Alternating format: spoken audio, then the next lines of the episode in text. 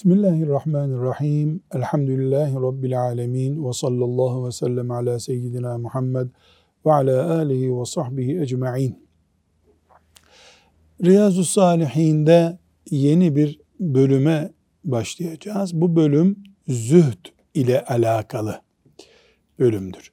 Zühd, insanın dünya nimetlerine esir olmadan yaşamasını sağlamak demek. Bunu yapana da zahit adı veriliyor.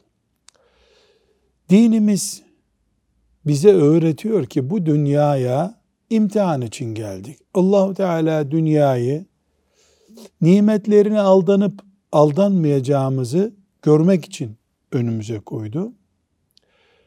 Allah'ın iyi kulları, salih müminler hem dünya nimetlerinden istifade ettiler hem de dünya onları esir alamadı. Bir insanın dünyaya esir olmaması ne demek? Dünya uğruna harama bulaşmaması demek. Dünya uğruna Allah'ın emirlerini savsaklamaması demek. İki mümin düşünelim. İkisi de ticaret yapıyor. İkisi de helal kazanıyor. İkisi de akşam evlerine rızık götürüyorlar. Ama birisi iş yoğunluğundan dolayı öğle namazını kılamamış o gün. Öbürü de namaz vaktinde işini gücünü bırakıp oturmuş namazını kılmış. Mümin olmak açısından bir fark yok ama birini dünya ezmiş. Nasıl ezmiş? O öğle namazını kaçırarak ezmiş. Öbür mümin öğle namazında şu kadar sermayemden zarar edecek olsam da namaza gideceğim diye düşünmüş ve gitmiş. En kolay örnek olarak bu iki örneği zikredebiliriz. Zühd, dünyadan el etek çekmek değildir. Zahid, dünya nimetlerinden mahrum insan demek değildir. Varken tenezzül etmeyen, harama bulaşmayan, farzları ihmal etmeyen bir hayata ayak uydurabilmiş, öyle bir hayat düzeni kurabilmiş mümin insan demek, zahit insan. Bununla ilgili ayetler var. O ayetleri e, bilmemiz gerekiyor. Hem Nebevi buraya almış hem bizim için güzel ders. Ee, birincisi Yunus suresinin 24. ayetinin Hafız Salih mealini okuyalım. Dünya hayatının durumu ancak gökten indirdiğimiz bir su gibidir ki insan ve hayvanların yediği bitkiler o su sayesinde gürleşip birbirine girmiştir. Yeryüzü zinetini takınıp süslendiği ve halkının da onun üzerinde kendilerini güçlü sandığı bir sırada geceleyin veya gündüzün emrimiz o yere gelir de bir gün önce hiçbir güzellik ve süsü yokmuş gibi onu kökünden biçilmiş duruma getiririz. İşte böylece iyi düşünen bir topluluğa ayetleri bir bir açıklıyoruz.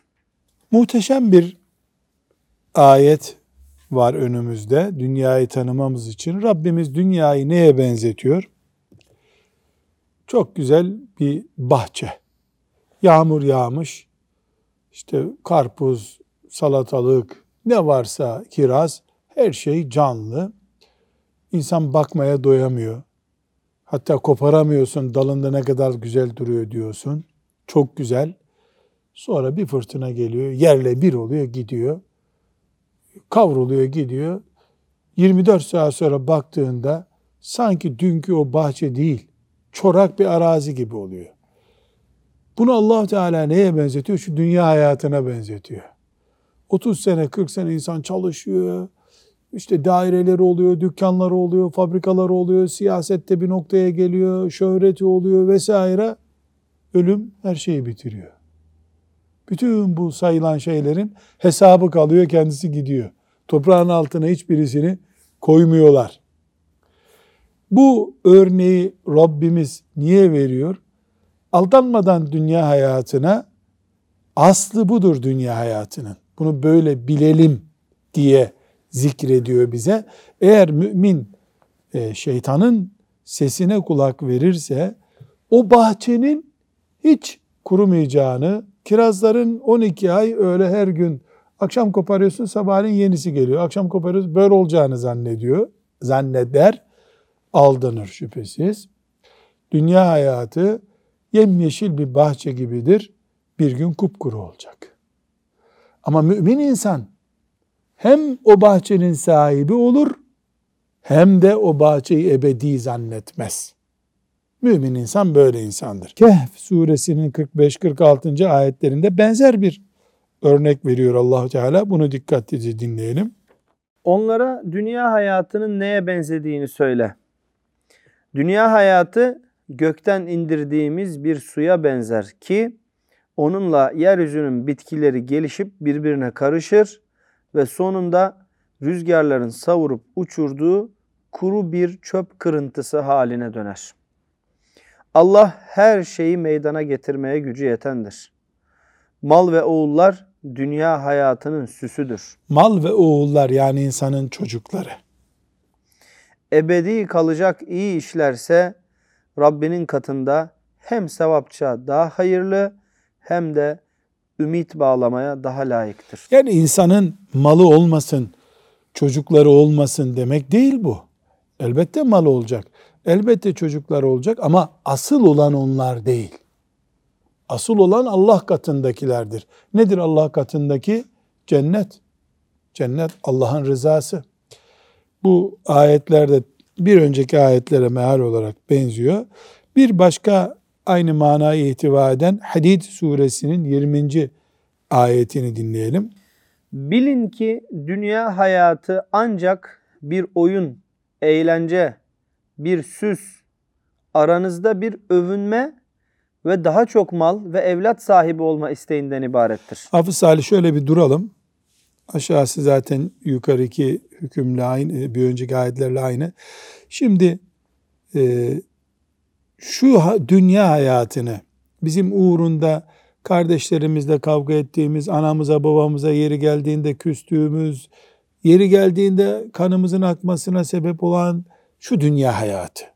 Servetiyle, e, varlığıyla, deptebesiyle, muhteşemliğiyle şu dünya hayatını yaratan Allah Celle Celaluhu ki başka biri değil. Bu dünyayı böyle yaratan Allah nasıl tarif ediyor? Bu vurgulamalara dikkat edelim.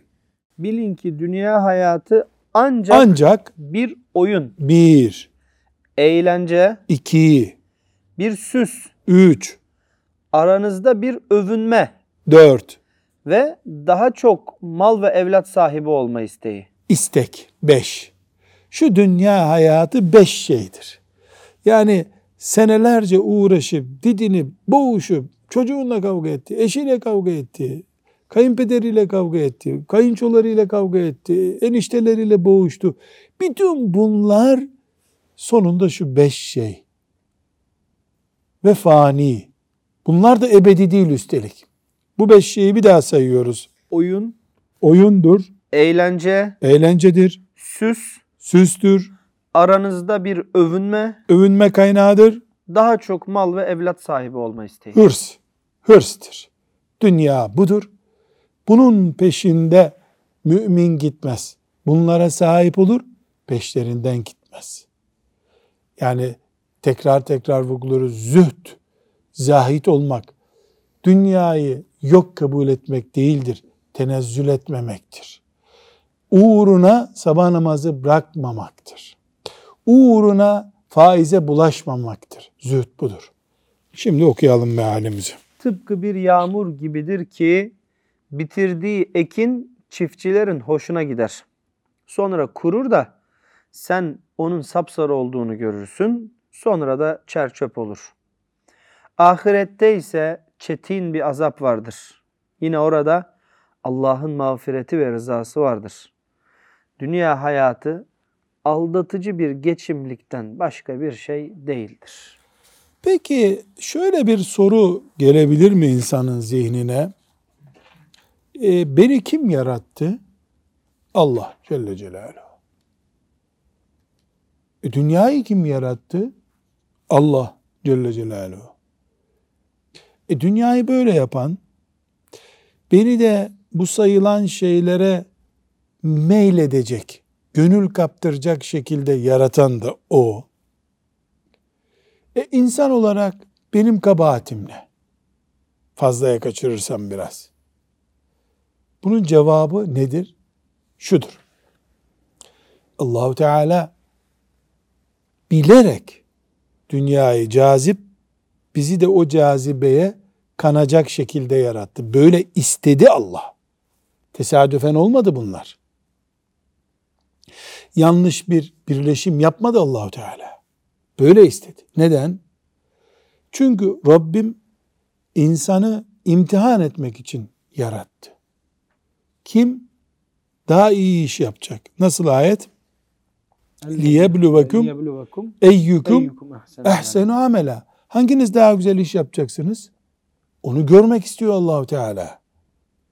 E peki bu nasıl imtihan edilecek? Önümüze cazip şeyler konacak.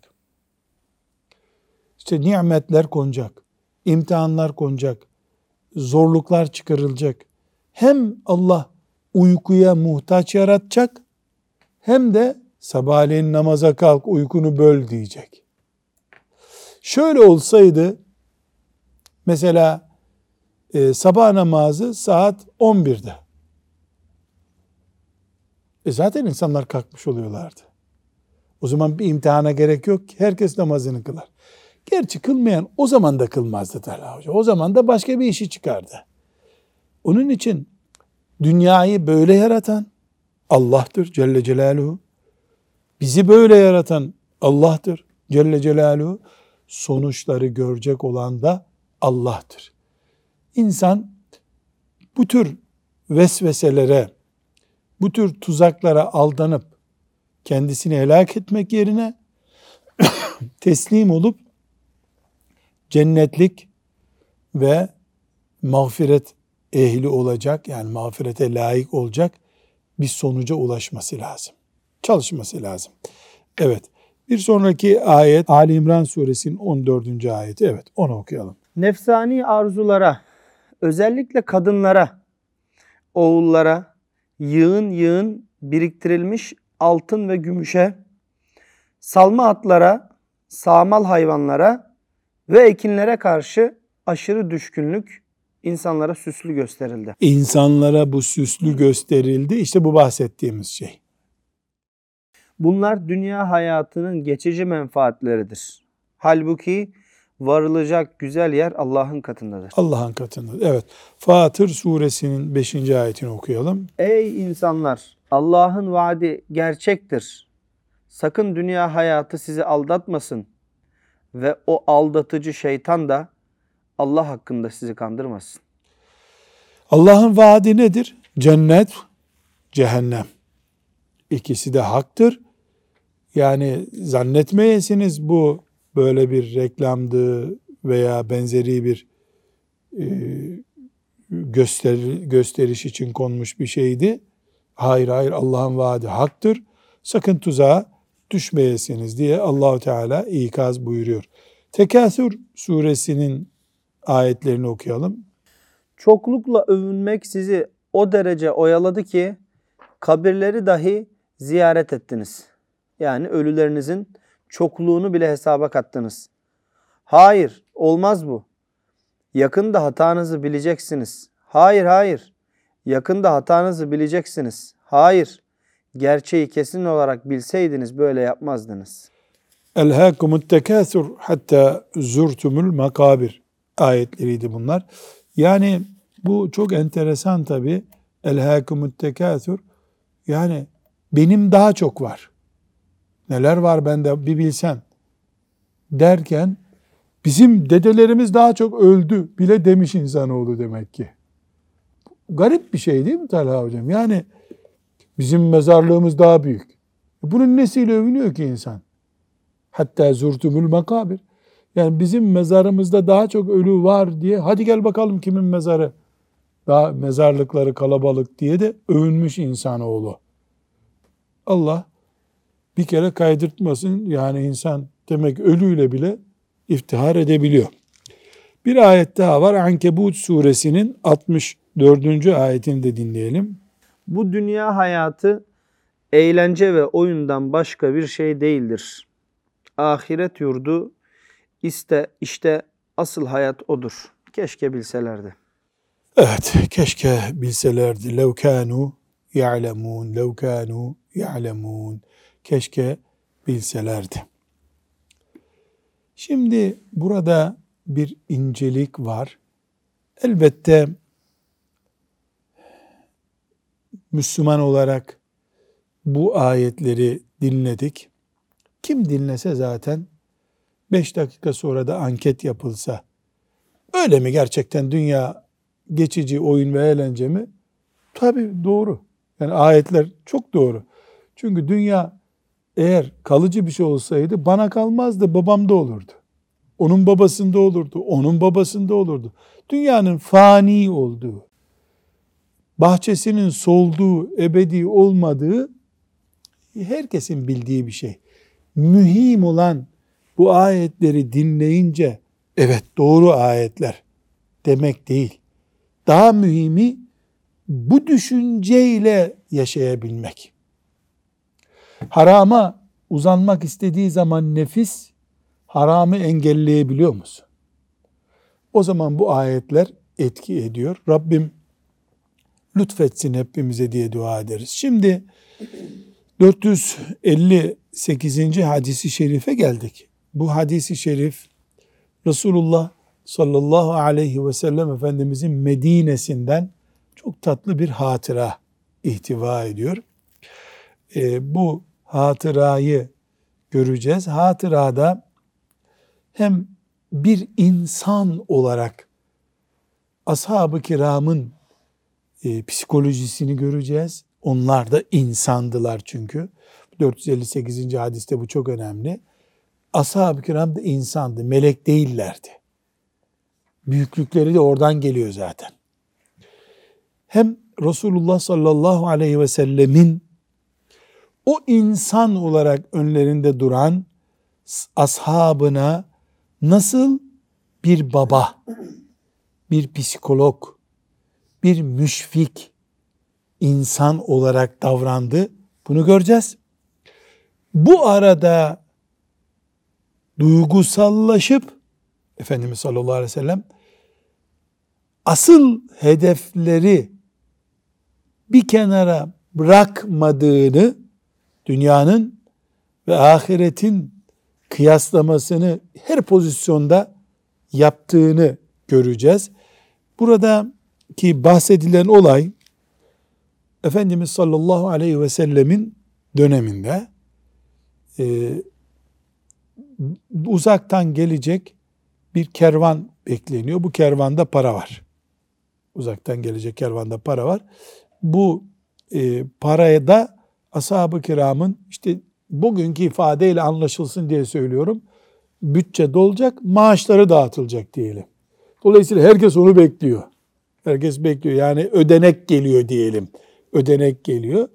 Ee, ashab-ı kiramda bir heyecan var. İnsan dedik ya, melek değiller. Yiyip içiyorlar, çocukları var. Ee, bu manzarayı Resulullah sallallahu aleyhi ve sellem nasıl değerlendiriyor? Nasıl onları teskin ediyor ve hakikati nasıl açıklıyor? Şimdi bu mübarek hadisi şerifi Bukhari ve Müslim'den almış Nevevi dinliyoruz. Amr İbni Avf el-Ensari radıyallahu anh'ten rivayet edildiğine göre Resulullah sallallahu aleyhi ve sellem Ebu Ubeyde İbnül Cerrah radıyallahu anh'ı cizye tahsili için Bahreyn'e gönderdi. Burada istersen bir nottur tekrar okuruz e, cizye cizye İslam devletinde Müslüman olmadan yaşayanların askere gitmemelerinin karşılığı olarak verdikleri verginin adıdır. Yani cizye Müslüman olmayanın verdiği vergidir. Çünkü İslam kendi iman edenlerinden asker alır askerlik hizmetini de yapmadıkları için ekonomik e, takatları var, sıhhatleri yerindeyse devlete vergi öderler. Bildiğimiz vergi, şu anda vergi deniyor buna. E, bu verginin miktarı vesairesi çok ayrıntılı bilgi bu ama yani devlet o zaman belirler. Mesela işte asgari ücret üzerinden şu kadar kazandığını kabul ediyorum. Nasıl şimdi vergi alınıyor? E, aynı şekilde buna cizye deniyor. Efendimiz sallallahu aleyhi ve sellem Ebu Ubeyde radıyallahu anh'ı e, cizye toplamak için e, Bahreyn'e göndermiş. Bugün bildiğimiz Bahreyn'e göndermiş. Orada Müslüman olmadan İslam devletinin sancağında yaşıyorlar. İslam devleti onları koruyor. Sosyal hizmetlerinden İslam devletinin istifade ediyorlar. Karşılığında da cizye ödüyorlar. Bu e, cizyeleri toplayıp Medine'ye gelmiş. Gelecek Ebu Ubeyde. İşte dediğimiz gibi ödenek geliyor. Devletin yapacağı ödemeleri Efendimiz sallallahu aleyhi ve sellem yapacak. Şimdi bu tariften sonra bir daha okuyalım. Hafız Salih. Resulullah sallallahu aleyhi ve sellem Ebu Ubeyde İbnül Cerrah radıyallahu anh'ı cizye tahsili için Bahreyn'e gönderdi. Ebu Ubeyde cizye olarak topladığı malla Bahreyn'den geldi. Ensar Ensar kim? Medine'nin yerlileri. Ebu Ubeyde'nin geldiğini duyup sabah namazını Resulullah sallallahu aleyhi ve sellemle kılmak üzere geldiler. Mescide geldiler ama işlerinde de ne var? Heyecan var. Ödenek günü. Resulullah sallallahu aleyhi ve sellem namazı kılıp gitmeye kalkınca Ensar önüne durdular. Yani Efendimiz namazı kıldı. Hiç böyle bir bir şey dağıtılmadı.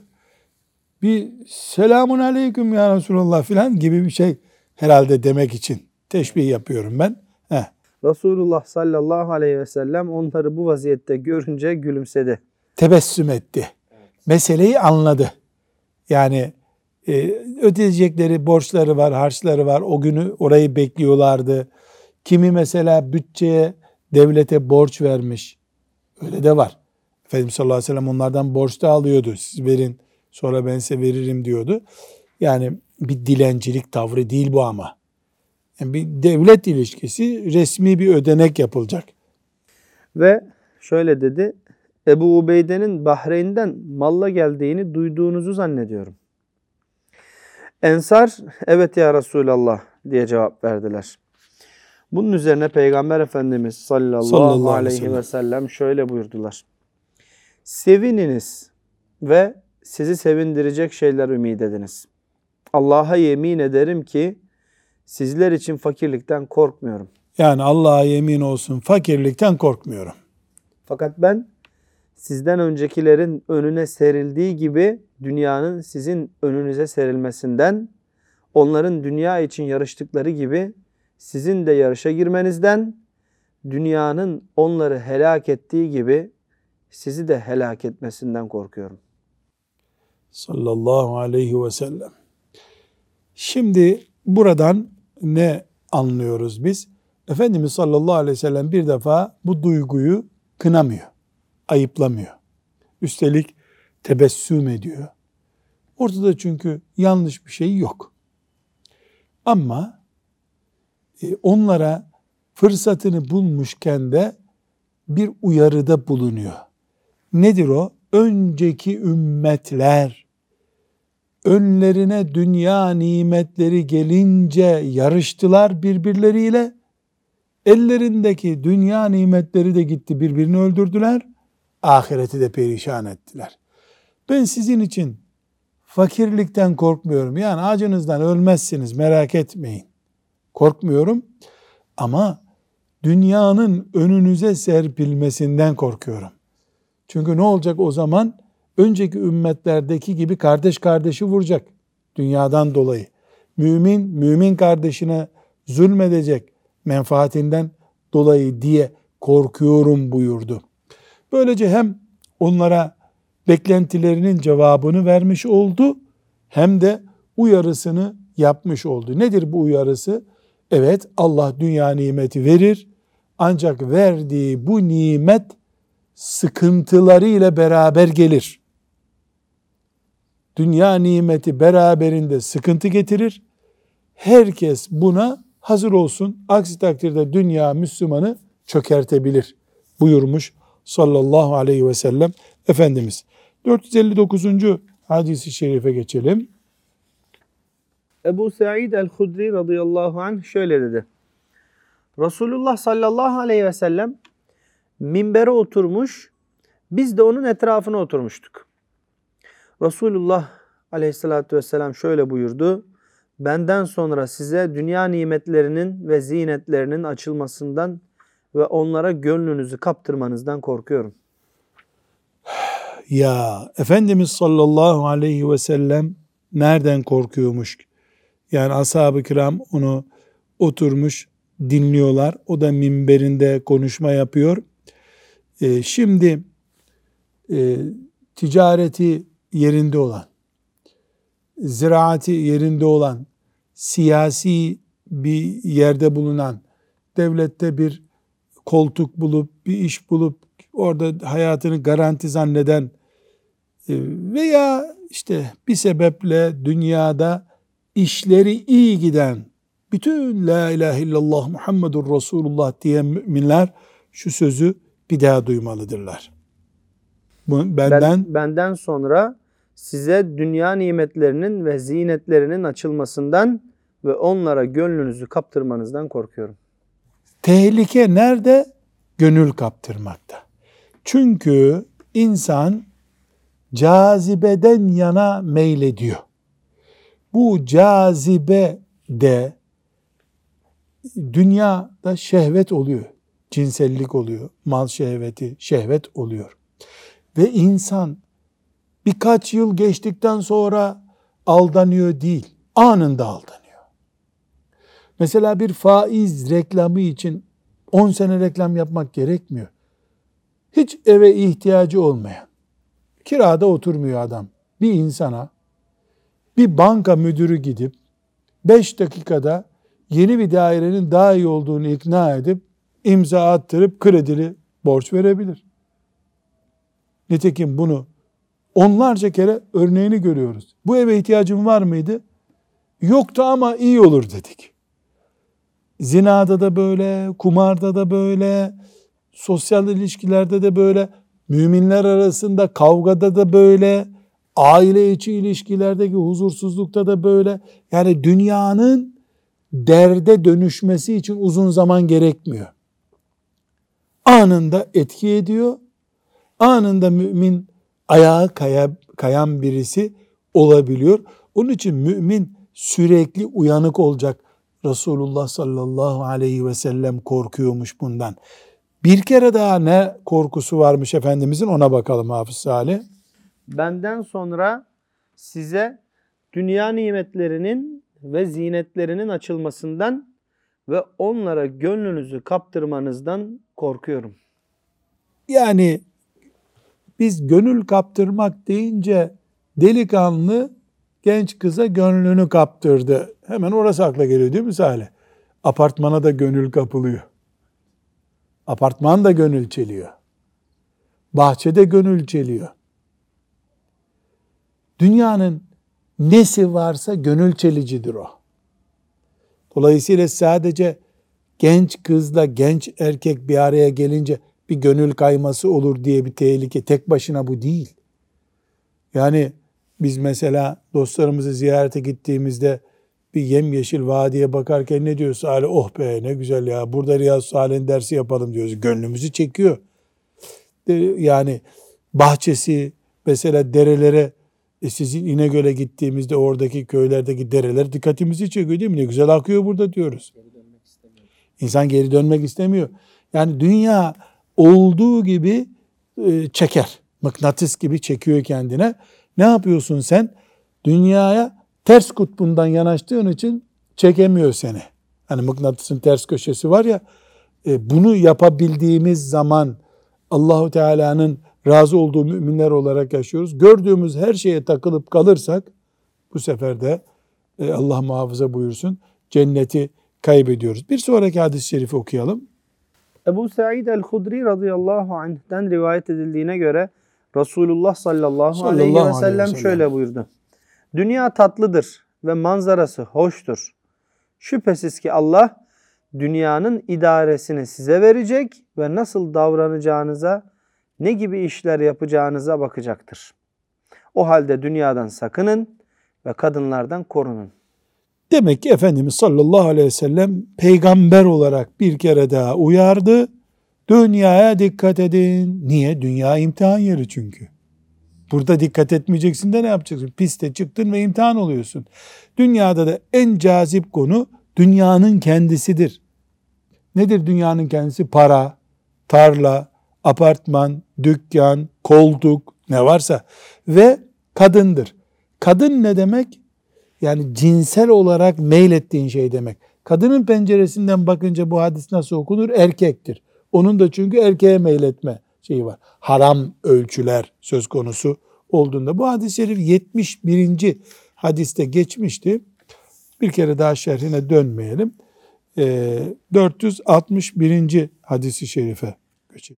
Enes radıyallahu anh'den rivayet edildiğine göre Nebi sallallahu aleyhi ve sellem şöyle buyurdu. Allah'ım gerçek hayat sadece ahiret hayatıdır. Bir daha.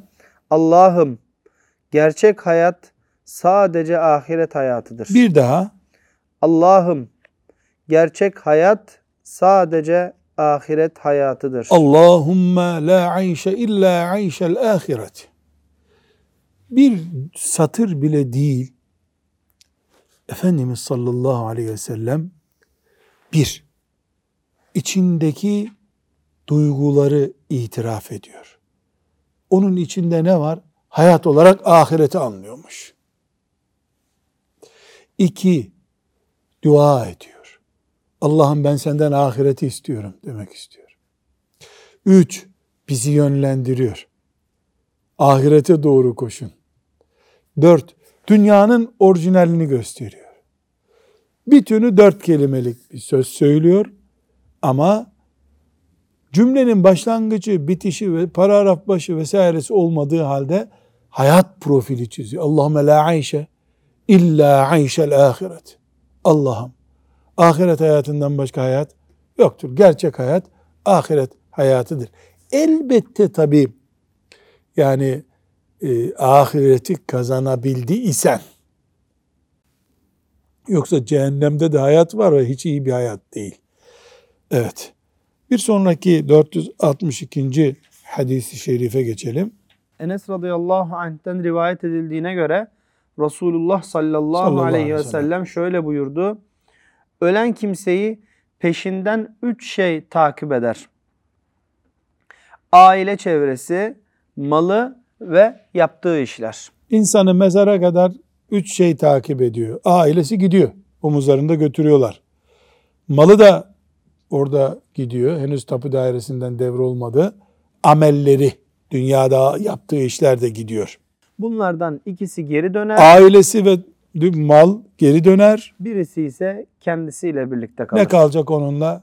Konuştuğu güzel sözler, kıldığı namazlar, verdiği sadakalar, anasına babasına yaptığı hizmetler, yetiştirdiği evlatlar, camide hayır yaptı, fakirlerle ilgilendi. Bunlar hep onunla gelecek. Kötü taraftan da gelecek tabii. Evet. Aile çevresi ve malı geri döner, yaptığı işler kendisiyle birlikte kalır. Evet. Şimdi bu hadisi şerifi de 105. hadisi şerifte okumuştuk, şerh etmiştik. Ee, onun da geçebiliriz. 463. hadisi şerife geçelim. Enes radıyallahu anh'ten rivayet edildiğine göre Resulullah sallallahu aleyhi ve sellem şöyle buyurdu. Cehennemliklerden olup dünyada pek müreffeh bir hayat yaşayan kişi kıyamet gününde getirilip cehenneme bir kere daldırılır. Sonra ey Ademoğlu sen hayırlı bir gün gördün mü? Herhangi bir nimete nail oldun mu? denilir. O kişi hayır vallahi Rabbim hayır öyle bir şey görmedim der. Cennetliklerden olup dünyada insanların en yoksul olanı getirilir, cennete bir kere daldırılır. Ona da ey Ademoğlu sen herhangi bir yoksulluk ve sıkıntı gördün mü? Hiç zorluk ve darlık çektin mi? denilir. O kişi de hayır vallahi Rabbim. Hiçbir yoksulluk ve sıkıntı görmedim, zorluk ve darlık çekmedim der. Bu hadisi şerifi şöyle anlayacağız. Dünyanın en mutlu adamı. En mutlu adam. Daha onun gibi bir mutlu kimse yok. E bir eli yağda bir eli balda deniyor ya. Kıyamet günü bir an cehenneme konulup çıkarıldığında hiç mutlu yaşadın mı sen deyince ne diyecek? Mutluluk nedir ben bir şey görmedim diyecek. Neden? Cehennem bütün mutluluklarını yerle bir edecek. Hatıraları bile kaybolacak o mutlulukların. Villalar, köşkler, dereler, nehirler, paralar, faizler, forslar, koltuklar hepsi birden helak olacak. Başka bir taraftan da dünyası zindan olmuş bir mümin. Zindan ama. Hiçbir gün yüzü gülmemiş. Kazada filanca ölmüş, zindana girmiş, hastanelerde çürümüş, kendisi de kanserden ölmüş. Artık bunun dünyası kararmış, bırak kararmayı, zift olmuş denecek birisi cennete bir konup çıkarıldığında be insanoğlu sıkıntı çekmiş miydin sen dünyada dendiğinde ne diyecek? Hiç ben öyle bir şey hatırlamıyorum denecek. Cennette ne yapacak? Bütün acıları sıfırlayacak, unutacak. Cennet ve cehennemin ne kadar büyük bir geçmişi silme gücü olduğunu görüyoruz. Bunu da kimden öğreniyoruz? Resulullah sallallahu aleyhi ve sellem'den. Biz ahiretle ilgili bilgileri ya Kur'an'dan öğreniriz ya Peygamberimizden sallallahu aleyhi ve sellem öğreniriz. Alimler filan bu konuda bir şey bilemezler. Bu bize neyi öğretiyor? O zaman cennet bütün acıların sıfırlandığı bir yer. Cehennem bütün mutlulukların sıfırlandığı bir yer. Değil o anda hissetmek, geçmişi bile ne yapıyorlar? Sıfırlıyorlar. Mümin bunu düşünerek yaşar. Ah bir düşünebilse kafir de o da bu rahatlığa erse. Bu hadisi şerif bize ne öğretiyor? Mümin misin? Elhamdülillah de acılara ve mutluluklara böyle bak. Kafirin yaşadığı şeyler unutacağı şeylerdir. Allah ona istidraç yapıyor. Ne demek istidraç yapıyor? Veriyor, veriyor, veriyor bu dünyada. Gözü kör oluyor. Ahirette isteyecek bir şeyi kalmıyor bir kenara. Bir de ahirete doğru yuvarlandığını anlayamıyor adam nimet bolluğundan dolayı. Elhamdülillah. Bu e, allah Teala'nın bir lütfu tabi. Böyle düşünebilmek de bir lütuf. Bir sonraki hadisi şerife 464. hadis-i şerife geçelim. Müstevrid İbn Şeddat radıyallahu anh'ten rivayet edildiğine göre Resulullah sallallahu aleyhi ve sellem şöyle buyurdu. Ahirete göre dünya sizden birinizin parmağını denize daldırmasına benzer. O kişi parmağının ne kadarcık bir suyla döndüğüne baksın. Yani dünya ile ahiretin biz kilometre olarak kullanıyoruz değil mi? Kaç kilometre, kaç dönüm, kaç hektar kullanıyoruz. İşte senin şu kadar dönüm, benim bu kadar dönüm diyoruz. Ya dünya ne kadar, ahiret ne kadar? Ağırlık olarak mesela ölçelim. Efendimiz sallallahu aleyhi ve sellem neye örnek veriyor burada? Parmağını denize daldır diyor. Parmağını böyle daldırdın. Çıkardın. Islandı mı parmak? Islandı. Su çekti mi oradan? Ne kadar çekti? Yok denecek kadar belki Ama bunun bir gramajı var. Değil mi? İlla ki Yani var. çok hassas bir terazi tartamaz mı bunu? Yani Yarım gram vardır en azından. tar- biz Salih senin parmağın küçüktür o zaman ya. Biraz parmağını büyüt. Yani bu parmağın tamamen ıslanması diyelim yarım gram su olur. Ama denizin ne kadar olur bu? Mesela Karadeniz'e parmağını batırdın. Ne kadar su azalttın? Dünya o parmağından ıslanan su ahiret ise o denizdir. Artık var sen ahiret ne kadar, dünya ne kadar. Mümin için de böyle, e, kafir için de böyle. Bir ikincisi, şimdi dünyadaki tarla ne kadar diyelim, ahiretteki bahçe ne kadar? Bir de zaman olarak da böyle ama. Değil mi? Dünyada 10 bin sene hayat oldu mesela. Ahiretin senelerine ölçüldüğünde 10 bin sene öyle bir şey bile yapmıyor. Çünkü sonu yok öbür rakamın. Burada Efendimiz sallallahu aleyhi ve sellem hem dünyanın ne kadar cılızlığını yani dünyanın kendisinin ne kadar basit olduğunu bize tarif buyurmuş oluyor. Hem de ahiretle dünya karşılaştırması aslında mümkün değil demek istiyor. Ya sadece dünya küçüktür demiyor. Sağlıklı bir ölçüm değil dünya ile ahireti ölçmek. Ölüyle diriyi benzetemiyorsun ya. Yani hangisi daha çok nefes alıyor desek, ölü mü diri mi? Ne, ne sonuç çıkar bundan? Ölü nefes almıyor ki. Dünya ölü gibi. Nefes ahirette var. Dolayısıyla karşılaştırılabilir değil buyuruyor sallallahu aleyhi ve sellem. Rabbim lütfu keremiyle dünyayı böyle anlamayı bize kolay kılsın. Ah bir anlayabilsek dünyayı böyle. O zaman namaz kılmak da kolay olur. Oruç tutmak çok daha kolay olur. O zaman cennet burnumuzda tütmeye başlar. O zaman Resulullah sallallahu aleyhi ve sellem buyurdu ki deyince insan önünde konuşuyor gibi dinler Resulullah sallallahu aleyhi ve sellem. Bütün sorunlar ahireti çok ötelerde bir yerde. Hani gitmeyeceğiz ama gidersek de yerimiz hazır zaten gibi zannetmekten kaynaklanıyor. Ve sallallahu ve sellem ala seyyidina Muhammedin ve ala alihi ve sahbihi ecma'in velhamdülillahi rabbil alemin.